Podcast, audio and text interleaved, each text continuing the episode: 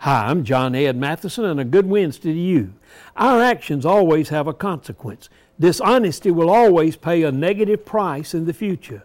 Robin Folsom is an administrator at a state agency in Georgia.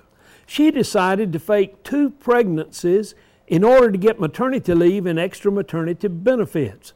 Her coworkers saw her pregnant stomach and then saw it disappear. They were suspicious.